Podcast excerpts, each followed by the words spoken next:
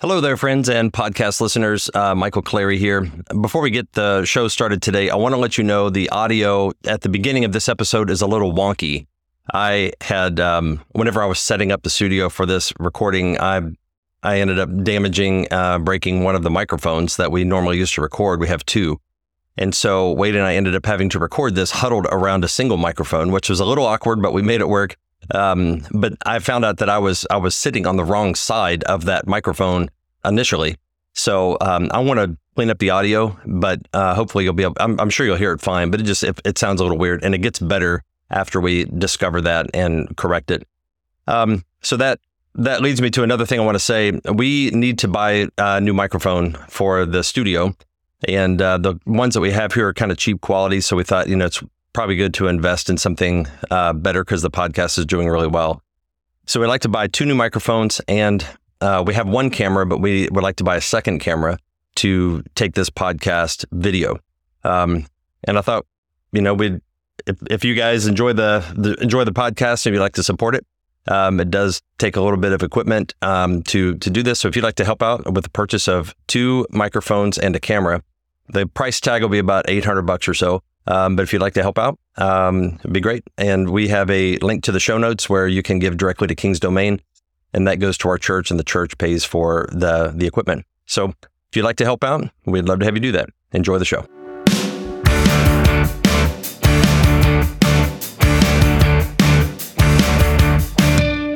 You are listening to the Current Reality Podcast, where we talk about staying anchored in biblical reality within the current of modern culture. We are your hosts. I am Michael Clary, and with me is Wade Thomas. We are on staff at Christ the King Church in Cincinnati, Ohio. If you would like to ask a question or give feedback, you can reach us at currentrealitypodcast at gmail.com, and we answer questions at the end of the episode. And if you'd like to do us a favor, we would really appreciate a five star review on whatever podcasting platform that you use and listen to. I've got one I'll read here. Um, so this one is from Reese. Is that who I think it is? It is who you think it is. Okay, yes. right. uh, some of the listeners may know who Reese is, but uh, she's the founder of the Reese's company, the chocolate company, um, or somebody else. But uh, you can think what you want. all right, here's what uh, here's what Reese says. This podcast is one of my favorites for multiple reasons. I love that it delves into many topics the church is often afraid to talk about, such as human sexuality, demons in the spiritual realm, politics, the church's relationship to government, etc. The podcast hosts offer a conservative mm. Christian perspective of plain spoken truth while never demeaning or belittling those they disagree with. Mm. Because they're all idiots, those we disagree with, morons. Yeah. Did she say anything about like our our deep baritone voices? Um, well, I'll keep reading. We'll see. Okay. We'll see. See what she says here. Both men are well educated and can offer intelligent commentary on issues relating to the culture as well as the church. Mm. They also they also have a chemistry and humor that make the podcast fun to listen to. I love hearing topics that many in Christian circles neglect to talk about, and I always learn something new each episode. Mm. If you want an intellectually stimulating podcast that talks about relevant cultural issues told from a conservative Christian's perspective, this podcast is for you. You raised her well. Oh, You're not supposed to say that. um, well, uh, what she says here is that uh, we find the part about chemistry. Uh, they also have a chemistry and humor that make the podcast fun to listen to. So we'll go we'll go ahead and let you in on this little bit of uh, this fact, uh, listeners.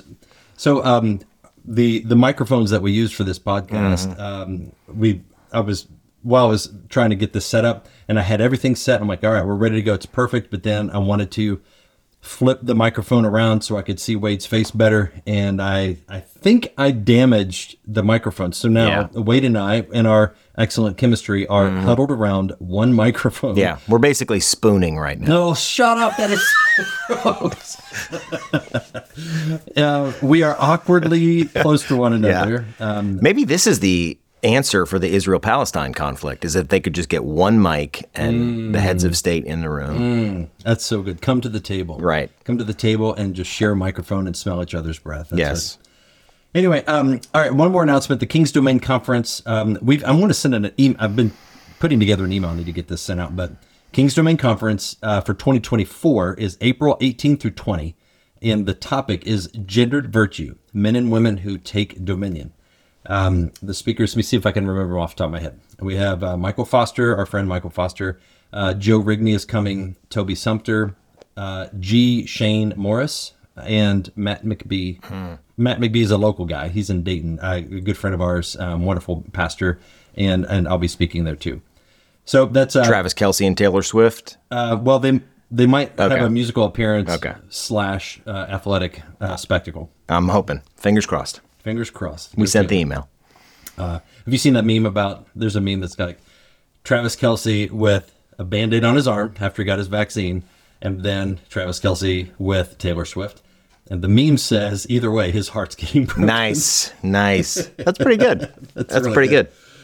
All right, today's episode is um, so we don't have a title, but it's uh, the one about Israel. We're going to talk about Israel. It's in the news. Um, so I want to um, I, want to kick us off here. I did the prep for this episode. So the bumper sticker version of the issue we want to talk about.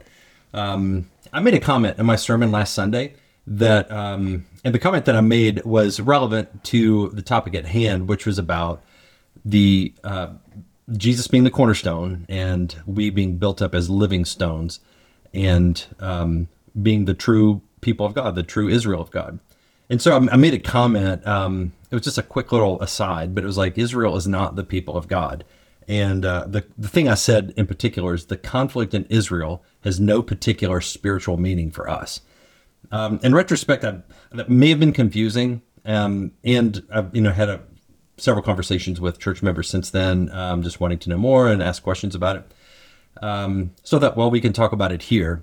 I said that because it's been in the news, and I hear you know Christians talking about some are like unconditional support for Israel because they are the chosen people of God, and then you have a you have a different camp that is like, well, no, they're not the chosen people of God. Therefore, they uh, they're nothing to us, um, and we have no no interest in. They don't support them at all. And that big contingent that would say, you and I, I think, grew up. I grew up at least dispensational. I think you did too, right? Or, or you were grew up in. I grew. I, dispensational is. I, I think it was a lot. I think I was in that environment. It's just kind of the assumed norm of America. Is sort of my point. We it 200 years ago, this probably wouldn't. But because for the last 150 years or so, dispensationalism is kind of the assumed norm in America. It seems like you have to deal with this. Yeah, I think I've been in a bit of a bubble because it's it. When you say that, I, I know that's true, but I don't know anybody that's dispensational. I don't Yeah, hang around yeah. with dispies, but I just I grew up Pentecostal. I went to an IFB Bible, an Independent Fundamentalist Baptist, Indy Fundy. Indy Fundy Baptist Bible College. So for me, it's a little uh, more in the bloodstream. Yeah. So Well, I, I think there's some things that that you'll you'll grow up in this environment and you have a, a view about the end times or about Israel or whatever, and then even though you may reject the view itself, the assumptions of the view are still operative. right, And I think that can that's what I, I think is maybe coming out because people may not say I am dispensational, therefore I support Israel wholeheartedly. I just think they read the Left Behind books, right. And since then, they're like, well, um, And they're unfamiliar with the fact that much of Christian history did not interpret the book of Revelation the way the guys who wrote Left Behind did. Like I remember growing up completely unaware of that. Yeah. I thought the only I literally I remember thinking as like a 10-year-old the only differences in eschatology were pre-trib, mid-trib and post-trib. I did not know there was anything like amillennialism or postmillennialism. yeah. So, Well, if you're not familiar with the Left Behind books, uh, Tim LaHaye and Jerry Jenkins, Yeah. I think, wrote them together. These guys are big dispensational guys, and we'll we'll talk a little bit about what dispensational means here in a bit. But these guys are dispensational books, and they wrote um, the series of books called Left Behind, and like crazy, massive, Oh, yeah. uh, huge hit, I knew non-Christians who devoured them. totally. A non-Christian gave me a complete set a few years ago. He's like, "Hey, I'm done reading these if you want them." Yeah, yeah. Like my mom still, my mom loved them. She read them um, when they first came out, and they were. She has like the hardback Mm-hmm. version of the books. And I heard that they originally were going to make seven, and they were selling so well. I'm like, hey, let's. There's another Stretch Bible this number. out a little bit. Well, it's twelve. That sounds like a Christian number. Let's just publish twelve books instead. And I, I read a few of them, and one of the books, it's like there was very little movement in the story. It Mm-hmm. just like took place over like uh, the course of a day, and the guy's like in a car and trying to get somewhere, and I'm just like, I'm done with this. Yeah. Bored it. Anyway, the Left Behind books. So like here's a are you familiar with the? You know the story, right? Like, Yeah, yeah. You, want to give like a like Yeah, A, so- like, what's the rapture and like that view? And all Yeah, so I mean, they they take a dispensation. It's a fictional fictionalized version of a dispensational return of Christ, in that the Christians are raptured up, they disappear. This is a dispensational take on uh, what the Book of Revelation is trying to communicate. Christians will disappear in what what I would call a secret return of Christ. Um, yeah. They wouldn't call it that because they wouldn't want to say that there's two returns of Christ, but Christ, in some sense, appears to take those unbelievers out of the world. They vanish out of shopping markets, uh, Airplanes. airplanes. Yeah, the one guy is the pilot, He's the right? pilot. And I think the one pilot disappears, but but he is Kirk Cameron's character is left. Buck Williams. Right. So everybody just uh, Christians disappear, and all that's left is non-Christians. And then once those Christians are out of the way, then what takes center stage for the rest of the books and in the real dispensational scheme is the conflict between Israel and the forces of evil. Yeah. And so that that removal of the church and of Christians kind of allows Israel to take to become the protagonist in the story. Uh, and that that's just that is a dispensational view. That is not a historic view. There, you're going to be hard pressed to find a major theolo- Christian theologian, Protestant theologian, who would have thought that in 1700 or 1600 or 1200 AD. Yeah, John. Yeah, yeah. So that's a. I think he had connections to the Brethren movement, which was in England. So this was a 1800s English phenomenon that then just kind of went all over the world, largely through the influence of the Scofield Bible. Yeah, Scofield reference Bible. Right. And so, so, so, by to the point where, and I think this is. I grew up in a Pentecostal church, and I think Pentecostalism, Pentecostalism in the United States was a big part of why this, because so many people. Uh, were influenced through Pentecostal churches and charismatic churches where dispensationalism was the assumed norm. Then you had tens of millions of dispensation, even if they didn't know they were dispensational. They just thought left behind is how it works. Yeah. So if you're, so some of the some of the the key features of dispensational theology, and we're not going to unpack all of that here today, but just some of the things that to let you know what we're talking about. Dispensational theology believes that the events recorded in the Book of Revelation, in particular, and in the Olivet Discourse of Matthew 24, And the man of lawlessness in Thessalonians. Yeah. it's like all of these are in the future, Right. um, future or even from now. Right. So Jesus was talking about stuff that's to happen way in the future, and so there is this looking out for the the end times to happen. So we're, right now we're in something other than the end times. But whenever the end times happens, it'll be kind of triggered by the rapture when all these people disappear and then the world is in chaos. Then you have these years of tribulation. All, all these various things happen. They- but it is it is viewing these things as future tense. Whereas um, my view, Wade's view, we've we've we've had discussion about this, um, is a partial preterist, Right. Um, and that don't worry about what the word means, but partial preterist basically means that um, the those texts that we just referenced that Jesus was referring to what was future for them at that time of the fall of Jerusalem in AD 70. Yeah. And so ever since then, like now we are in the end times right now, and we've been in the end times, the last days, as it were, ever since you know uh, the the early church era. Right. And the um, oh, I lost my train of thought. Like, being in the end times now, there's we're not looking for some triggering world historical events that will cause Correct. Um, and most of us would believe we're not looking for. I, I do, and I and I I think you and I are on the same page here. But almost all partial preterists would believe the same thing. Most of the events in Revelation, you and I aren't looking out for those two those things to happen. Now, towards the end of the book, when he talks about the great white throne judgment and resurrection, yes, those things are absolutely cataclysmic for the whole world and are in our future. But a good chunk of what he's communicating to those seven churches in the early parts of the book are referring to things that happened leading up to and in AD 70. And I just think that even though that may shock a lot of you listeners who are like, what? There's people who believe these these two men who I trusted for dozens of podcast episodes believe that a good chunk of Revelation happened in the past. Well, read the book of Revelation slowly and naturally, and I think you'll you'll you'll understand why it is plausible to say, mm-hmm. okay, John on Patmos isn't writing primarily to Michael Clary and Wade Thomas about the European Union. Yeah. You know, he when he says, "Hey, you should understand this number 666. Mm-hmm. He doesn't mean Michael Clary should understand that Jeff Bezos at Amazon is going to put a microchip in Michael's hand. He's talking to Ephesus and Perga and mm. Pergamum and Smyrna. And he's saying, You all should understand this number. Let the wise one understand this number. Uh, and I think it refers to Nero. And he's talking to them about Nero. Yeah. So like the we're getting Sorry, we're, sorry, I didn't mean to. into stuff I didn't expect, but but but the, the the dating of the Book of Revelation is really key in this discussion because if if the Book of Revelation was written after AD seventy, then you would absolutely have expected John to have referenced that event Yeah. in the writing of the Book of Revelation. But since he didn't, I mean, the book, the, the fall of Jerusalem in AD seventy was That was 9 11.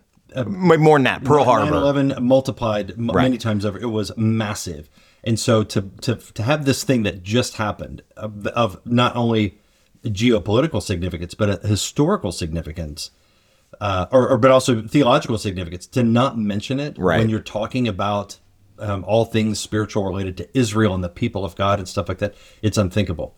So um, I, you know, we think that John wrote that sometime prior to the Right. fall of Jerusalem in AD 70 about largely the events that took place then Yeah. as a way to prepare the church at that time. But there are aspects of the book of Revelation that do forecast into the end. Clearly, yeah. Tw- Revelation chapter 20, 21 are clearly talking about the end of the world when Christ will return and judge all the, all the living and the dead. That's why we say we're partial preterists, Right. meaning like the book of Revelation is in mostly Yeah. about events that have already happened, but there are yet some that have yet to happen. Full preterism would be heresy. Right. Yeah, full preterism, all of it. Yeah. So anyway, here's the uh, bottom line up front. The the point that we'll get into in this episode. Modern Israel is not the chosen people of God. Uh, the way that we, the way the church is, the way we think of the church. So modern Israel is not the chosen people of God, and any support that we as Americans, if you're listening to America, our support for Israel as Americans is because they're an ally to the United States, but there need not be some theological reason to support Israel as the people of God.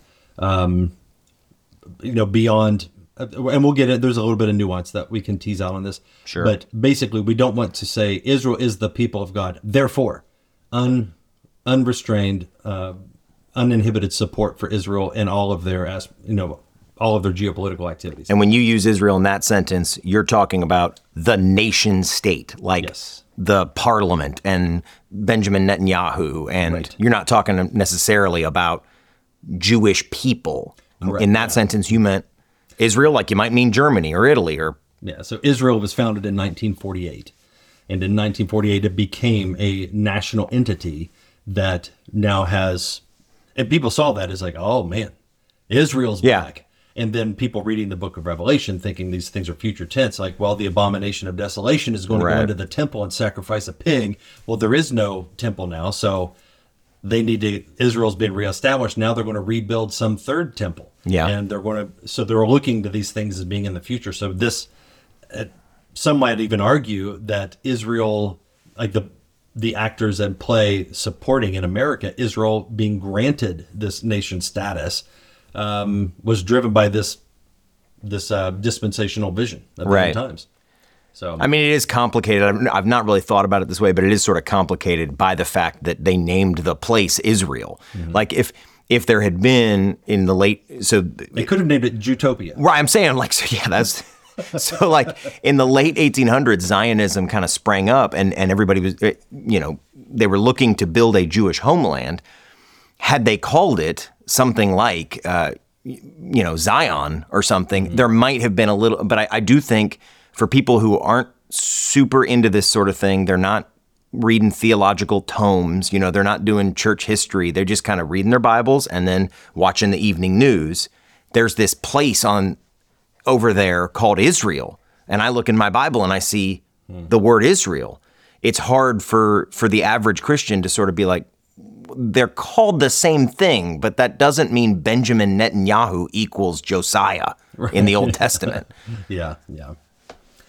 Um, well, here's a. I, I want to read to you. Here's a Washington Post article, and this is a few years old. This was in 2018. Um, the headline of this article says half of evangelicals support Israel because they believe it is important for fulfilling end times prophecy.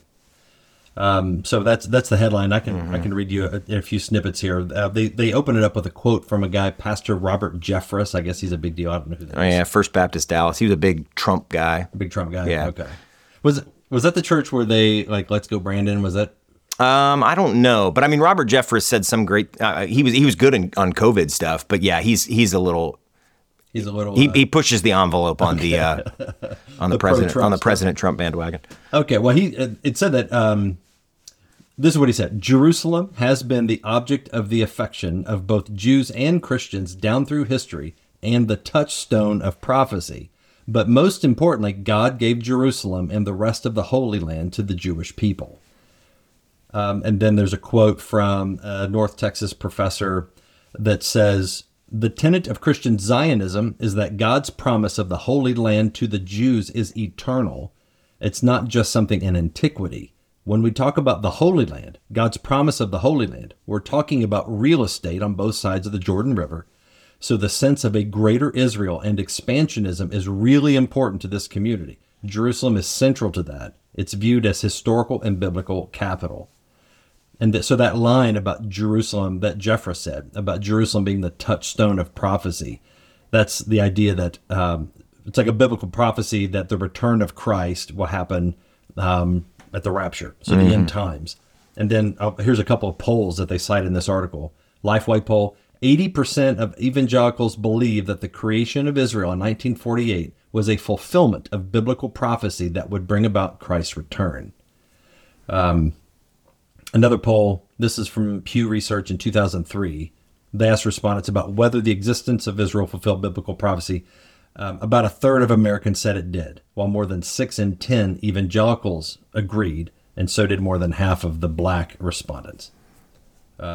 And I and I think again, uh, especially when you look at over half of the black respondents, I think the Pentecostal influence there.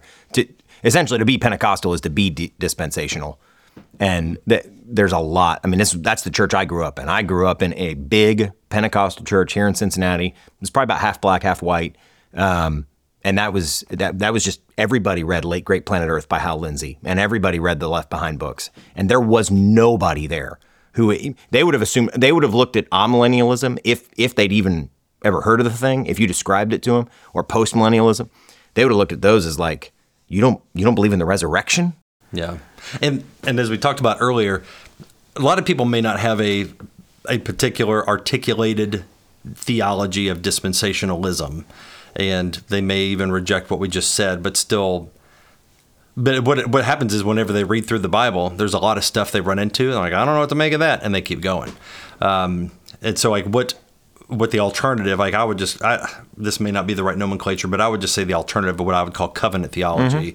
Um, but that that's what I hold to, and it basically, uh, you know, in this regard, it teaches one redemptive plan of God, one people of God for all time. So I would argue um, that there's always been there's you always have Israel, um, and Israel is Israel of in the Old Testament. They were saved on the basis of they were saved by Jesus, and the blood of Jesus was retroact, retroactively applied to them, and the the the types and shadows of the the things in the Old Testament Israelite religion anticipated the blood of Christ. Um, so their faith in God and what He revealed about that at that time, they were saved based on their belief in God and and His promises.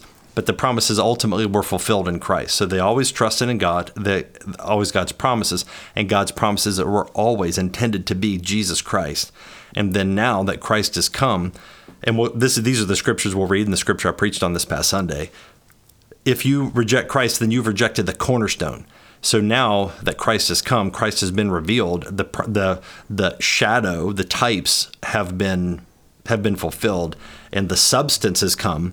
But if you reject the substance, then you're you're damned. You're you're not saved. So there is no way for somebody now, in light of the the appearance of Christ, to be saved and to be in heaven and to not believe in the name of Jesus Christ.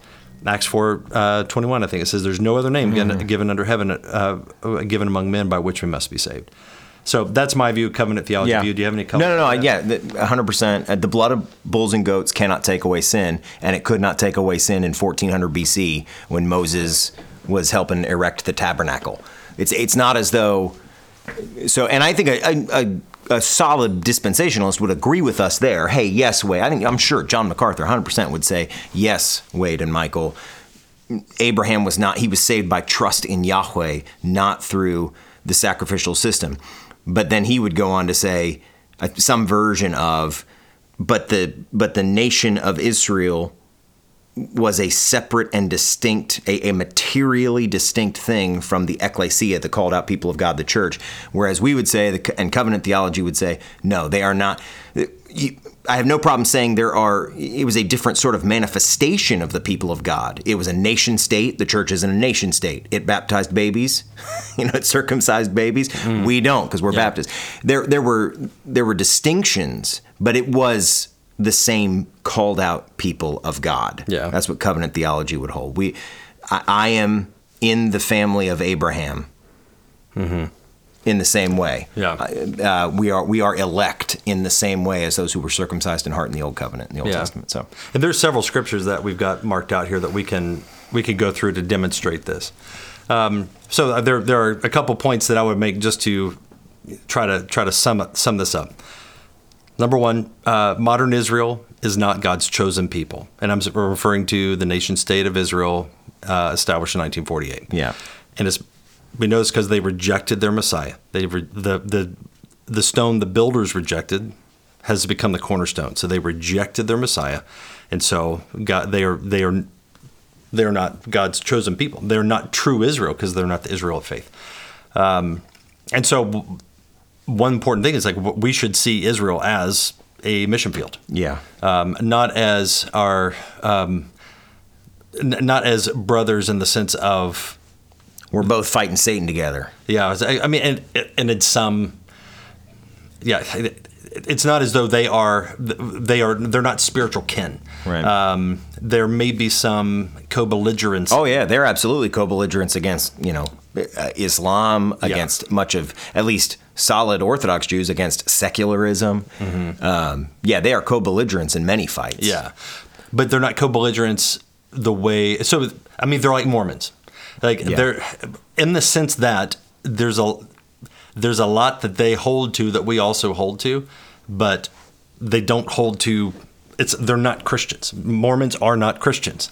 Um, in the same way, um, Jewish people, unless they are they have explicit faith in Jesus, the Jewish people are not Christians. They will they are damned and unless yeah. they repent.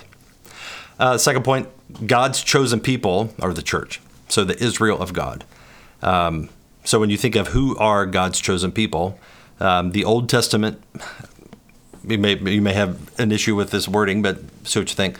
Old Testament church would be the nation of Israel who who are faithful, faithful Israel. Yeah, no, I mean, I think I think that's true. Yeah, and then the New Testament church is faithful Christians who believe in Jesus, who is Jesus is true Israel. He is the true Son of God, just as the people of God in the Old Testament were meant to be God's representative on earth. They failed. Jesus came, succeeded. Jesus is true Israel. He fulfilled what Israel was meant to be. So he's the true people of God. He's the true uh, Son of God. He is the true temple. Um, it's all about Jesus. Jesus fulfilled everything that Israel was meant to be. And now in the New Testament era, we proclaim the gospel because Jesus fulfilled the Old Testament. The old, mm-hmm. you know what, what all that the Old Testament was pointing to was fulfilled in Jesus. Yeah, I think Paul. Um, it, it's it's allowed. Paul shows us to make a distinction between Gentiles and Jews, even in the New Testament. He does that. So you know, in in Romans and in Ephesians, he's exhorting Jews and Gentiles to get along together inside the church. So I think it's okay to say like there is a New Testament church, and yet Jews are still sort of this distinct entity that does have some spiritual. Uh, I mean, Michael and I were talking about this before we started recording. Basically, he and I both agree to be a, if you are a descendant of Abraham, there is an affection or attention of God, or for all descendants of Abraham. Um, and so that, that it's it's okay to acknowledge that. It's mm-hmm. okay for me to acknowledge the fact that God. We'll get we'll read some scripture in Romans 11 says that there is an affection that God has for Jewish people, but they're lost apart from faith in Christ. Every single human being will go to hell unless they repent of their sins and believe in Jesus. And once a Jew enters the church and becomes a part of the bride of Christ, his primary identity at that point is in Christ. Yes. That's the argument, one of the arguments in Ephesians. Your primary identity now is that you are in Christ and the dividing wall of hostility has been torn down because of Mm-hmm. Right. that. So it's great that you're a Jew and it actually does matter in some sense. But that's not your primary identity any longer. Yeah, so um, so that's that's a, that's an interesting nuance, and we can we can go ahead and tease it out here. This is a good place to do it. Um, so what Wade is articulating is that when we say the Jewish people are not the chosen people of God, um, what we that doesn't that doesn't obliterate um, God's recognition of them as a people. Yeah. So let's say um, I have a lot of friends in Argentina. So I could say God is aware of the people of Argentina. And I I think it's totally fair to say God may very well have a unique plan of the conversion of the Argentines.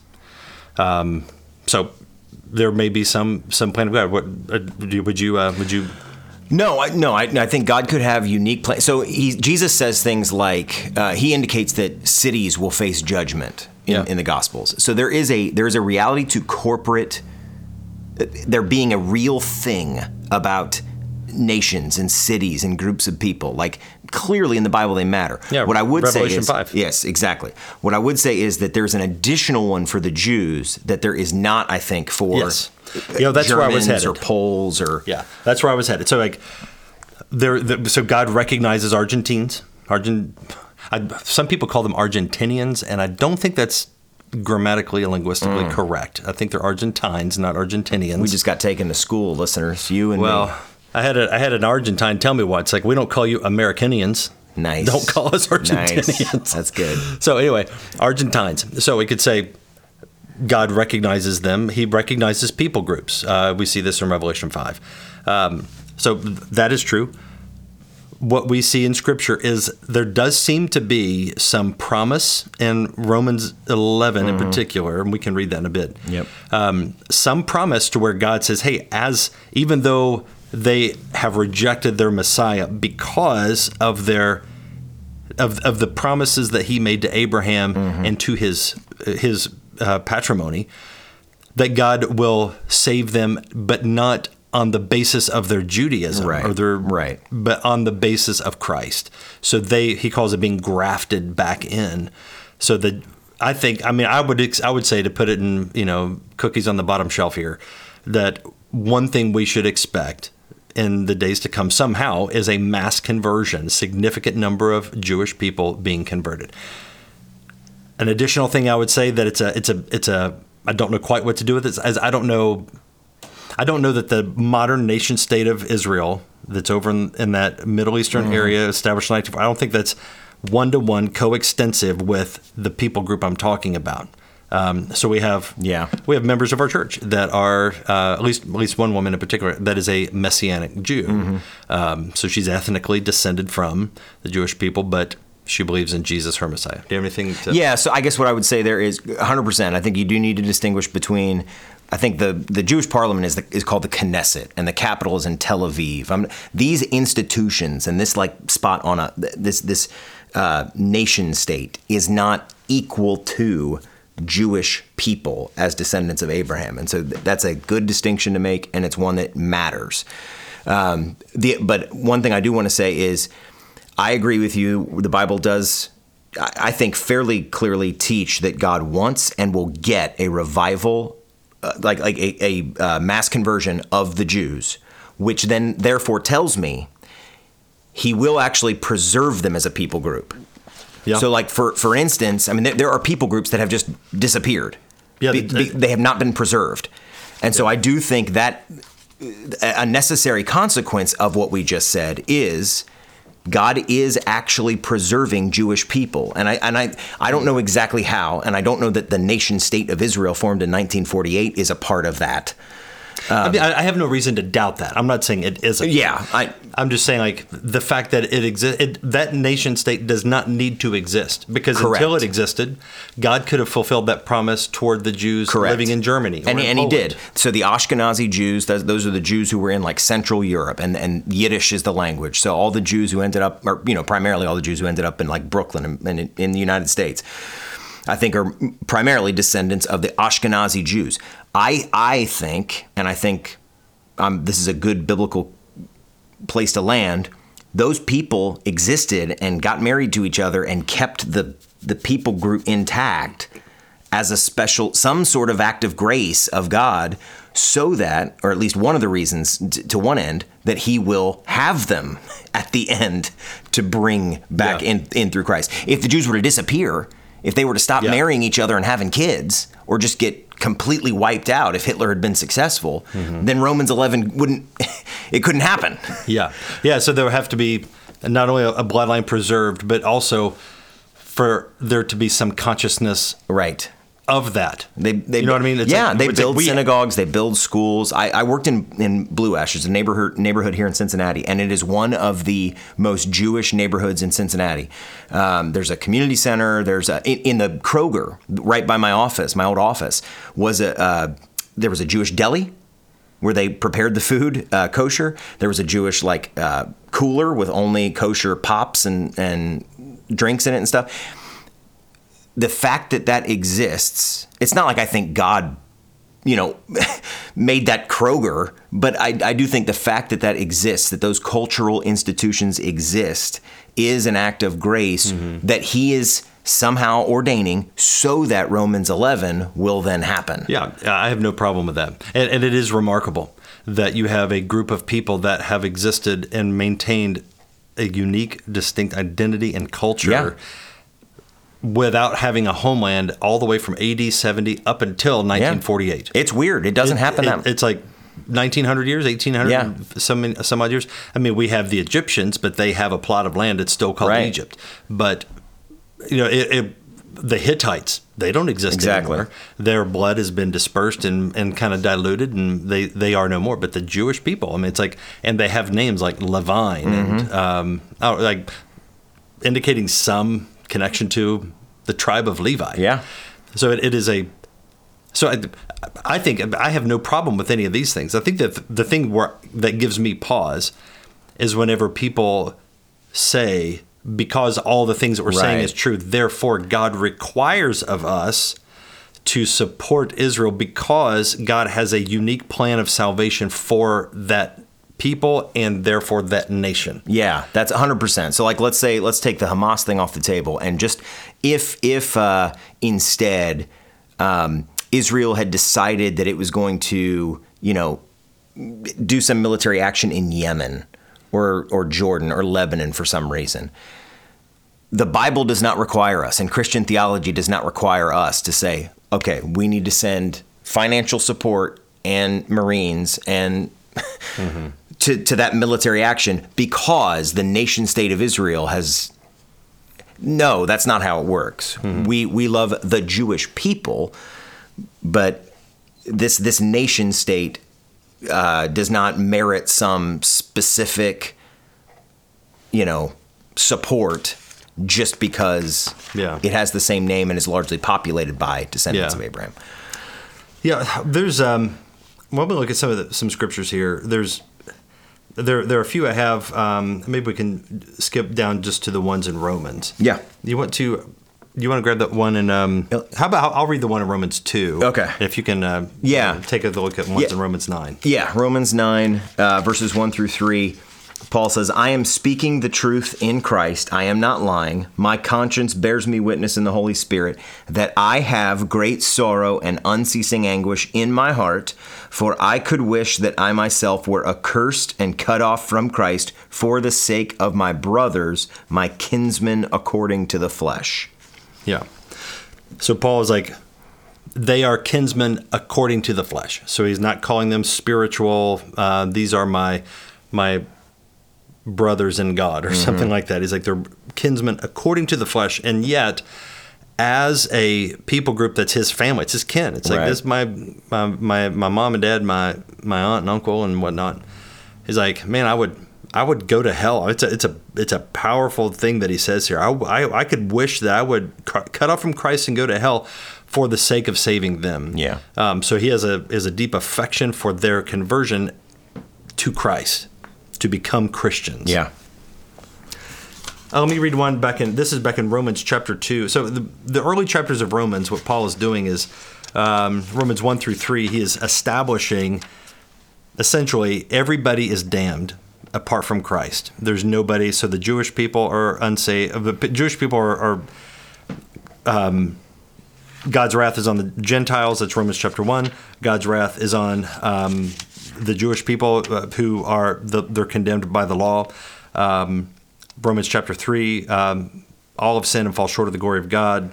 So there, it is like establishing the fundamental um, condition of man in order to introduce salvation that came initially um, through Abraham being justified by faith and on and on into Christ. So here in chapter two, Paul is he's talking about the Jewish people. Um, verse twenty seven, he's talking about who who do you define as a Jew? Who do you def- is, so? What we've been saying is that it's not the people that live over in the Middle East necessarily. It, um, he's saying like he who is physically uncircumcised but keeps the law will condemn you who have the written code and circumcision but break the law. And then here's the here's the kicker. For no one is a Jew who is merely one outwardly, nor is circumcision outward and physical, but a Jew is one inwardly, and circumcision is a matter of the heart by the Spirit, not by the letter. His praise is not from man but from God. This is where this this uh, this topic can get kind of difficult because there are two ways of talking about Israel. Uh, Paul says that there's uh, unbelieving Israel and there's believing Israel. So, unbelieving Israel, um, that's the Pharisees. They were physically descended from Abraham. And they go to Jesus and they're arguing with Jesus and they say, Hey, we've got Abraham as our father. And Jesus said, Big deal. I can make stones to be children of Abraham. He's basically saying, You are not true Israel. So there's a spiritual way of talking about Israel. And whenever you talk about spiritual Israel or spiritual Judaism, then we would say the only true Israel is Christians because we are the ones who are, uh, circumcision is a matter of the heart, not by the spirit, not by the letter. So, verse 28 No one is a Jew who is merely one outwardly, nor is circumcision outward and physical. So, he's talking about a spiritual reality. Spiritual reality is where we started off. The, the, the Israel is not the chosen people of God. Now, whenever we, you can also talk about Israel or Judaism. This is, really is kind of confusing. You can talk about them more as a physical feature, and that's the text that Wade read about kinsmen according to the flesh. Mm-hmm. So we say, okay, when we're talking about Israel in that sense, then then it is it is fine and acceptable, I think, to acknowledge they are recognized as a people of God. Um, they are physically descended from Abraham, and that that that's not nothing to God. And uh, God has a plan to bring them to Christ. Do you, do you any- Yeah, does yeah, that, yeah. does that make sense? It does. It okay. does. And I think so. I mean, I think that's the sense that Jesus uses it in Matthew, where he says, "Hey, at the, in the middle of his ministry, uh, go not into the towns of the Gentiles, but only to the lost sheep of Israel." Um, I, I think Jesus, our Lord, uses the language of physical Israel mattered to him uh, in in that sense. Physical Israel is significant to God. You are not saved by being a part of physical Israel, and the true Israel, the truest Israel, are those who are circumcised not according to the flesh, but in heart.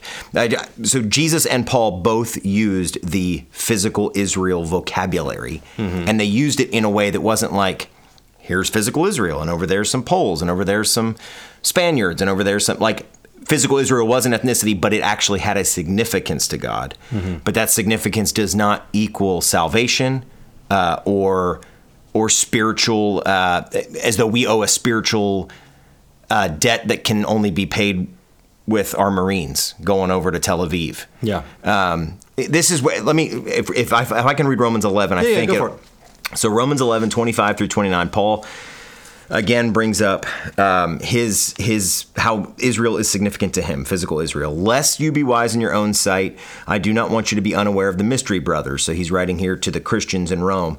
A partial hardening has come upon Israel. So he's talking about the physical Israel there, not the true Israel of which Michael and I are a part, and you Christian listener are a part, but physical Israel has come upon Israel until the fullness of the Gentiles has come in. And in this way, all Israel will be saved. As it's written, and he quotes the Old Testament, the deliverer will come from Zion, he will banish ungodliness from Jacob, and in this way, my covenant with them, physical Israel, when I take away their sins. So he doesn't have a covenant with physical Germany the way he has a covenant with physical Israel. He's a covenant with America, though. You know, no, he doesn't. I'm kidding, I'm Uh, kidding. but we do love America. We love our country.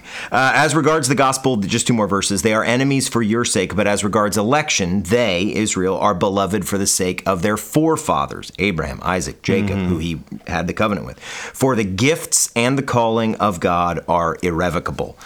So, I love that word. yeah, irrevocable. Irrevocable. Yeah. No, I, I was just saying, like, I like the sound of it. I no, well, I want to say irrevocable. Yeah. But you said irrevocable. Yeah, I, it's better. It sounds more. It sounds much more it's got- pretentious. It's more pretentious It that is. It is. It's a smoking jacket word. With an elbow patch. Yes. So, eh, I- I- not to put too fine a point on it, but basically, if you are a Christian, you are a part of true Israel, the Israel of God. Amen. Whether you are ethnically Jewish, ethnically Irish, ethnically Russian, ethnically Aboriginal Australian, it doesn't matter. You are part of the true Israel of God if you have been born again to faith in Jesus then physical Israel, of which some are Christians, but the vast majority are not, God has an affection for or a- an attention to. I, I would say both an affection for and an attention to that will ultimately result in his bringing many of them into the true Israel. So many Pharisees died physical Israel, but absolutely not a part of true Israel. You know, Uh, Can you say that part again? so Gamaliel, uh, you know, th- these yeah. Pharisees would have died Maybe going to hell. Nicodemus, perhaps. Yeah, Nicodemus got saved. It looks like Nicodemus Yeah. towards the end. It looks like you know fully came around. So, but there are many physical Israelites in hell, Mm-hmm. and yet the, the gifts and the calling are irrevocable, and he does have an affection for physical Israel, such that many, I believe, Romans 11 is saying, will be grafted into true Israel. Mm-hmm. Now, neither of those words that I just used, phys- or phrases, physical Israel or true Israel, have an exact one to one correspond correspondence to the nation next to Gaza right now. Right. There is some overlap, maybe, but they're not the same thing. Yeah. So I think Christians, it is, it is like personally, I am, I am pro Israel. I support Israel. The nation Uh, state? The nation state. Yes. Me too. The- Me too. Me yeah, too. So the nation state over in, over in the in the uh, Middle East, I support them, and I support them as a geopolitical ally to the United States. Right. Just like if, um, if let's say a bunch of um, marauders landed on the you know in England somewhere Right. and started killing people in London, We would wanna have their I'd back. be like, hey, we're I'm pro England Yeah, because exactly. there's some we have some uh, some common interests. So I, in that sense, I'm pro Israel. The the thing that I the thing that I really want to guard against that uh, we shouldn't do is to make it a theological imperative that we must support the nation state of Israel because God has a unique plan of salvation for them as such. And that might sound like, well, that's that's really specific. And I'm like, well, you see this all the time. Yeah. You've got you, um, uh, here's an example. My um, my daughter's away at school, and uh, she's been she's a fresh, freshman year. She's visited a few different churches, and you know, um, she told my wife the other day that she visited a church, and it's like a big Baptist church, kind of a mega churchy place. And she went into this church, and the sermon was all about, hey, hey, America, we need to support Israel because they're the they're God's chosen people. Right. And he's not talking about witnessing to Jews Right. in He's not doing an outreach. in, exactly. you know, the Jewish. He's talking district. about Benjamin Netanyahu's nation state of Israel. And they're saved. God will rest. Like God will, they'll be in heaven with us because God has a uh, a, a separate alternate route plan of salvation. Actually, we're the alternate route, but Yeah. God has a plan of salvation, and they're the true. So it's it's it's a it's weird messaging that's confusing, and whenever you don't have some conflict with Hamas, it can lie dormant and doesn't really show up or hit our radar. But more recently, it has hit our radar, and I've seen a lot of chatter from Christians about this stuff. And I'm like, that's it's bad theology that if you kind of run with it, then you, you, you run into some really crazy stuff. Yes, and I, I think it's just it doesn't match reality. So Israel, the nation state, I am pro them just like you in the sense that they are they're a Western nation. Uh, they are fighting an Islamic uh, violence that the rest of the West is going to have to deal with at some point. Like I want I want to have their back the way I want to have England's back, or the way I would want to have um, you know uh, Hungary's back or something. But uh, I think you you can you can forget if you do this theological game, you can forget the fact that a lot of Israel is fairly liberal, fairly secular. Uh, They're, it- it's- they're hostile to Christians. Exactly.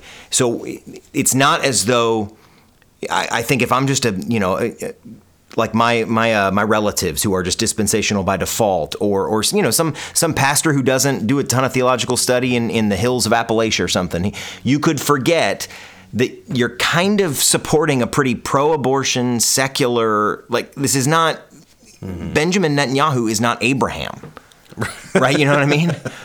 And I just keep using his name because he's the only he's the only politician I know in Israel. He he But there's Yitzhak Rabin, I think was another guy. There's uh, uh, I can't remember any of the liberal guys who would have you know Bibi Netanyahu seems like a good guy, but there Yeah, there like, but there happens- but there are all kinds of liberal yeah. Israel people in Israel, Jews who are in Israel, very very liberal Jews who are in Israel, and it's not like we can just sign off. Yeah, we're, Yeah. we're with you. I mean, it, On everything. I mean, in that sense, it's kind of like American Democrats. Yes. It's like, okay, there's a lot of God hating secularism in the Democratic Party. And so, in that sense, I'm violently opposed. Violence, not the right word. Right. I am vehemently opposed to them. However, if Hamas was killing them and beheading them, correct. then I would be, Correct. hey, I've, I've got your back. Correct. And and and to just, I mean, we didn't plan on, it, but I'll, I'll just insert this just because I know, I think we're, I know we're on the same page here. Islam is a threat we're going to have to deal with. Islam is a violent religion, um, and what is happening in Israel is probably a precursor to what I think we'll see happen in Western Europe. You cannot. This is a violent religion with a violent book that worships Yeah. a false god and a false prophet, and it's a violent false. It's, yeah, and it, it, it's wicked. It's evil. Yes. Muhammad is a false prophet. Islam is a false religion. Um, yeah. it, it's true. And so, in that sense, I want to have Israel's back as they're getting, you know, engulfed by this incredibly violent false religion. Uh, but that's not that's not uh, a directly New Testament, you know, Romans eleven argument. Yeah. That's a there's good and there's evil, and then there's co-belligerence against evil. Yeah, it's like but there, there there's there's lots of examples of right conclusion, wrong verse. Yeah, yeah. And I think that, that that happens a lot with this sort of thing. It's like being supportive of Israel. I'm like, yeah, that's the right conclusion, um, but you're the the means that you're using to get it to get there is is wonky, and ultimately can can lead you to, into more serious error down the road. Yeah. Uh, and can I throw one thing about dispensationalism real quick? I, I have known dispensationalists who, because of believing that 1948 was the beginning of the end times, like literally had less kids. Wow. Like they, like their their view of living on planet Earth was significantly altered because they thought Jesus was going to come back in 1989 or 1994, Yeah. and I'm like, that's where this stuff really does have a cost that I want to advocate against. Yeah. Um, if you want to be dispensational, if you genuinely think the Bible pushes you that way, or leads you down that path, then uh, at a certain point, I'll I'll call you a brother, and the argument's over. But please do not look at every single event that happens in Tel Aviv or Jerusalem or the West Bank or Gaza and think, okay, that's it. He's coming back next month. Why start a business? Why have another baby? Why? And, and I mean, I, I had people ask me, at least one guy I'm thinking of, why did you have six kids? Like, why When- doesn't that when Jesus gonna be back? Right, when he's going to become. And I'm like, let's say 500 years from now he hasn't come back yet, or 100 years. yeah, and that's the that that's the poison of the dispensational theology is that it it. It, it, causes us to draw conclusions based of, of, that have long term consequences down the road. So the, this guy that did this, you know, back in 1948, it's like here we are in 2023. That's been Right. 70 some, you know, was it it- almost 70 years? It's been my math. is- 75 years, 75, 75 years. years. Okay, my math is bad. Um, but it, so it's been 75 years. So if somebody made a decision back in 1948 based on that event and said, "Oh, well, I shouldn't have kids. I shouldn't start a business. I'd basically just need to hunker down because and look up in the sky and listen for trumpets because the rapture's about to happen." It's like like Jesus said, "You will not know the day or the hour," and we should not expect that we're going to be able to pinpoint. We can. He says, know the sign of the time, so we can be always ready. Yes. I think we should be ready at any moment. Absolutely, 100%. But readiness does not mean we live as though the world is going to crash and burn tomorrow. Correct. So I think Christians of all time, I, I think it was, uh, I'm, I'm thinking of something I heard somebody say once, and I don't remember the exact, but it's like, what would you do if you knew Jesus was coming tomorrow or something? Mm-hmm. I think it might have been a Martin Luther. Mm. And he's just like, you know, I would, I'd get up and do my morning routine and Yeah. read the Bible. It's like, it just, I'd go Yeah, about my- Luther's probably like, well, I drink a beer and, uh, you know, sing a hymn and. yeah, and that's so it's like the the dispensational theology really is a is a very pessimistic uh, view because it's like God's going to rapture His church out, and then this world's just going to burn. Right. So why start a Christian school? Why start? Yeah. And and don't hear me saying every one of you who believes this, y- you must have been living this way. Sure. But I am. I think we are saying be careful. Even if you do genuinely think this is what the Bible teaches, be careful not to then make it or, to let it uh, have you just check out Yeah. because you don't know Jesus is coming back in a year. So get married. Send your kids to a Christian school. Try home educating them. Start a seminary. St- I mean, like do do things for the glory of God, and then because the reality is, even if he doesn't come back for hundred years, I could die in ten minutes. I could get a heart attack. Sure. So I should always live as though I'm going to give an account Yeah. shortly. But I can't just look at what's happening in Israel, read BBC.com, and decide that's it. I'm not. We're. we're I'm quitting my job. We're going to move out to Montana. Uh, I'm going to build a bomb shelter. We're going to get some canned goods, and I'm going to wait for the rapture. Yeah. Yeah. Well, we ought, we ought to. Sorry, yeah, I didn't mean to- No, that's good. That's good. It's like I'm I'm I'm wanting to. I'm wanting to say more about what you said, but I'm just looking at the time here. We're coming up on an hour, and uh, we have some listener questions. Do, do you have one picked Yeah, out yeah, for yeah, I do, I do, I do. So I'm not going to use the names because I don't want to be, I don't want to be held responsible for misrepresenting any of these guys. But, but the the question is a completely valid question. It just it uses the names of some particular personalities, and I'll just I'll do it more broadly. The questioner asks, "Can you go into why?" And then he names some of the folks who are a few ticks to the left of us, so a little more liberal, uh, open. So the names that you're not mentioning are like typical standard big Eva, Yeah, pop yeah, Eva type. exactly. Yeah, uh, you know, guys who would who would be published in the biggest of the. You know, the, But they're more more on the the progressive end. Right, correct. Can you go into why they have made supporting Israel a hill to die on uh, recently with this Hamas conflict? I was kind of surprised by the ardent support. It's weird because the left has typically been anti Israel, but, and then he names one of the guys, has been super pro Israel. Is, um, and then he says his language still feels winsome. I think kind of like joking. Uh, but uh, so I'll, I'll give my I'll give my two cents on why I think this might be. So guys who would still be evangelical in the sense that they believe Jesus rose from the dead, they believe you have to believe in him to go to heaven, but super against you know President Trump. Whereas you and I will vote for President Trump again if he's the nominee. We just think he's a flawed man. Um, you know, but these guys would fall into more the never Trump camp, the little bit little bit more liberal uh, in some ways Christianity. Why are they super pro Israel? Okay, here's at least one possibility. I think some of these guys, it seems to me, uh, Michael's turned me on to Thomas Sowell. I knew him, I knew of him, but I'd never read anything by him. But uh, Thomas Sowell has this has this really great. Uh, You're becoming a soul man. I am, I am, I really admire the man. But he has this great uh, line that there is basically the unconstrained vision of the world and humanity and the constrained vision of the world and humanity. And the unconstrained one is the is the more liberal view. It's the more democratic or progressive or socialist view, and it's basically that we can achieve a world uh, with with no conflict and no poverty. And, and even if it doesn't use that language, it does basically think utopian. Yes, we can get the program, the right program, the right thing to fix this. Whereas the constrained view always says, "What's the cost of that thing?" What's the cost of that program you Hey Mr. President Roosevelt, what's the cost of this thing you call the New Deal? hey President Johnson, what's the cost of this thing you call the Great mm-hmm. Society? Are there unintended consequences like we're not going to have people get married because they want to keep their welfare benefits? That's the constrained vision in the mm-hmm. So, how do I how do I think this applies? I think it's possible some of these more liberal types almost see places like Ukraine and possibly Israel as the single mother and the American military as welfare. Yeah. It's like we we can fix your problem. we can fix you. Yeah. And that I think is And, and it's an arrogant point of view. Yeah. That things like we, we have the solutions, and progressives typically are pretty arrogant about their own capacity to to solve everybody else's problems.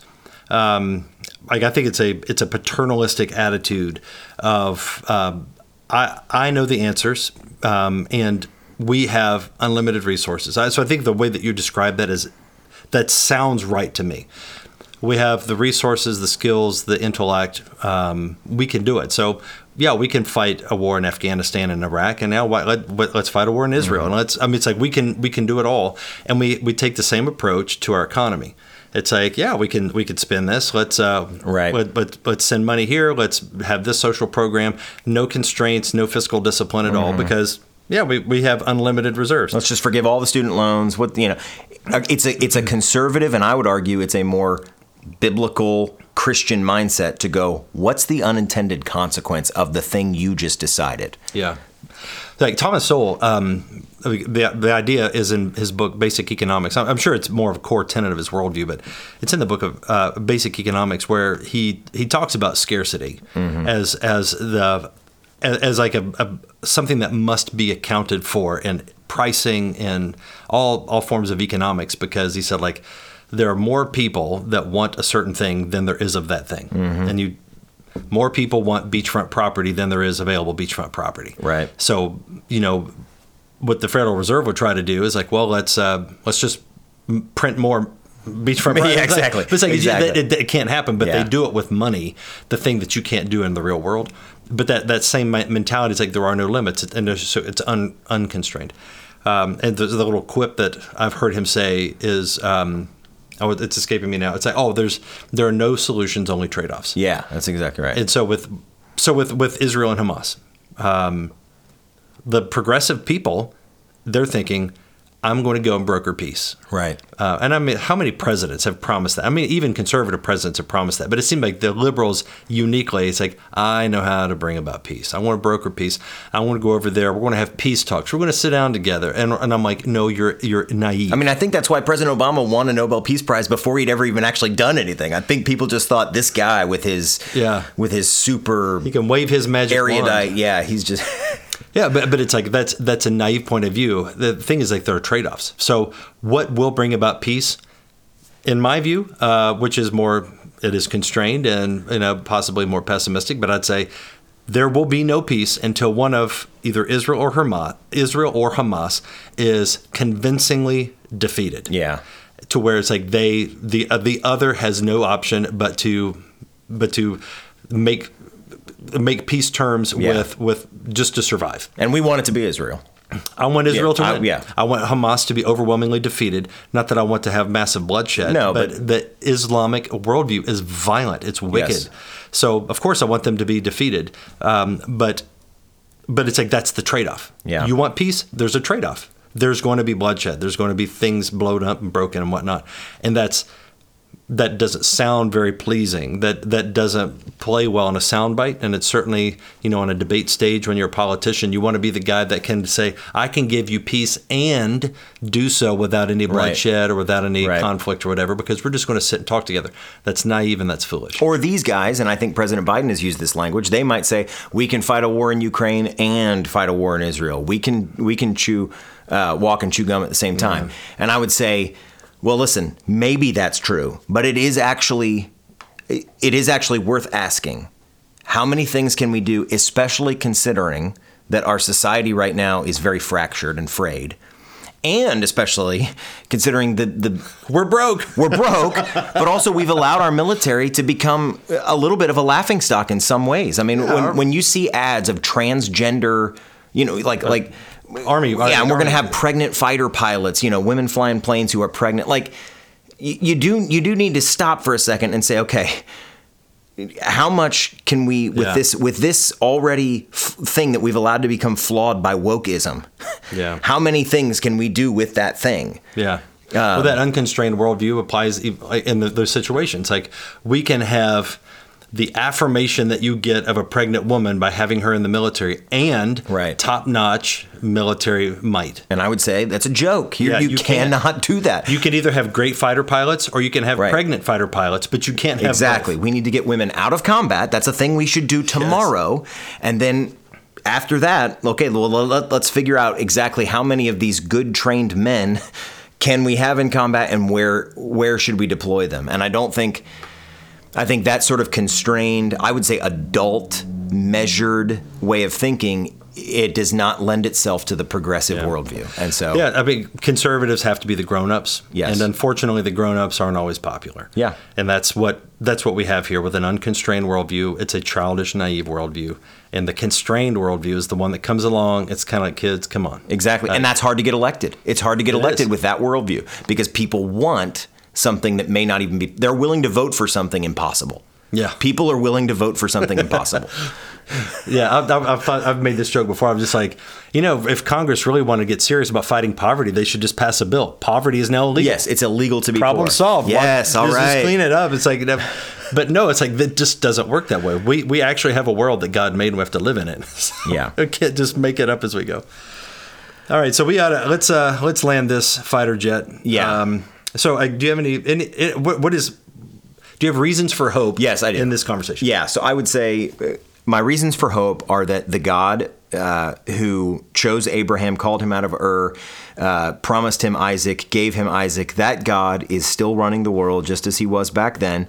And he has intentions for the for the descendants of Abraham, but he also has intentions for the church we can trust him. We don't need to frantically, anxiously uh, try to figure out exactly the right thing to do for the nation state of Israel in this sort of um, manic kind of way. We can trust that the God who, went when Abram went down into Egypt to avoid a famine, uh, doesn't seem to me from the text like that was the, the best call, and yet God still gave him Isaac and knew what he was doing. And uh, we- we can trust Yahweh, the God of Israel, the God of the true Israel, the God of the Bible, the God of Jesus Christ. We can trust him.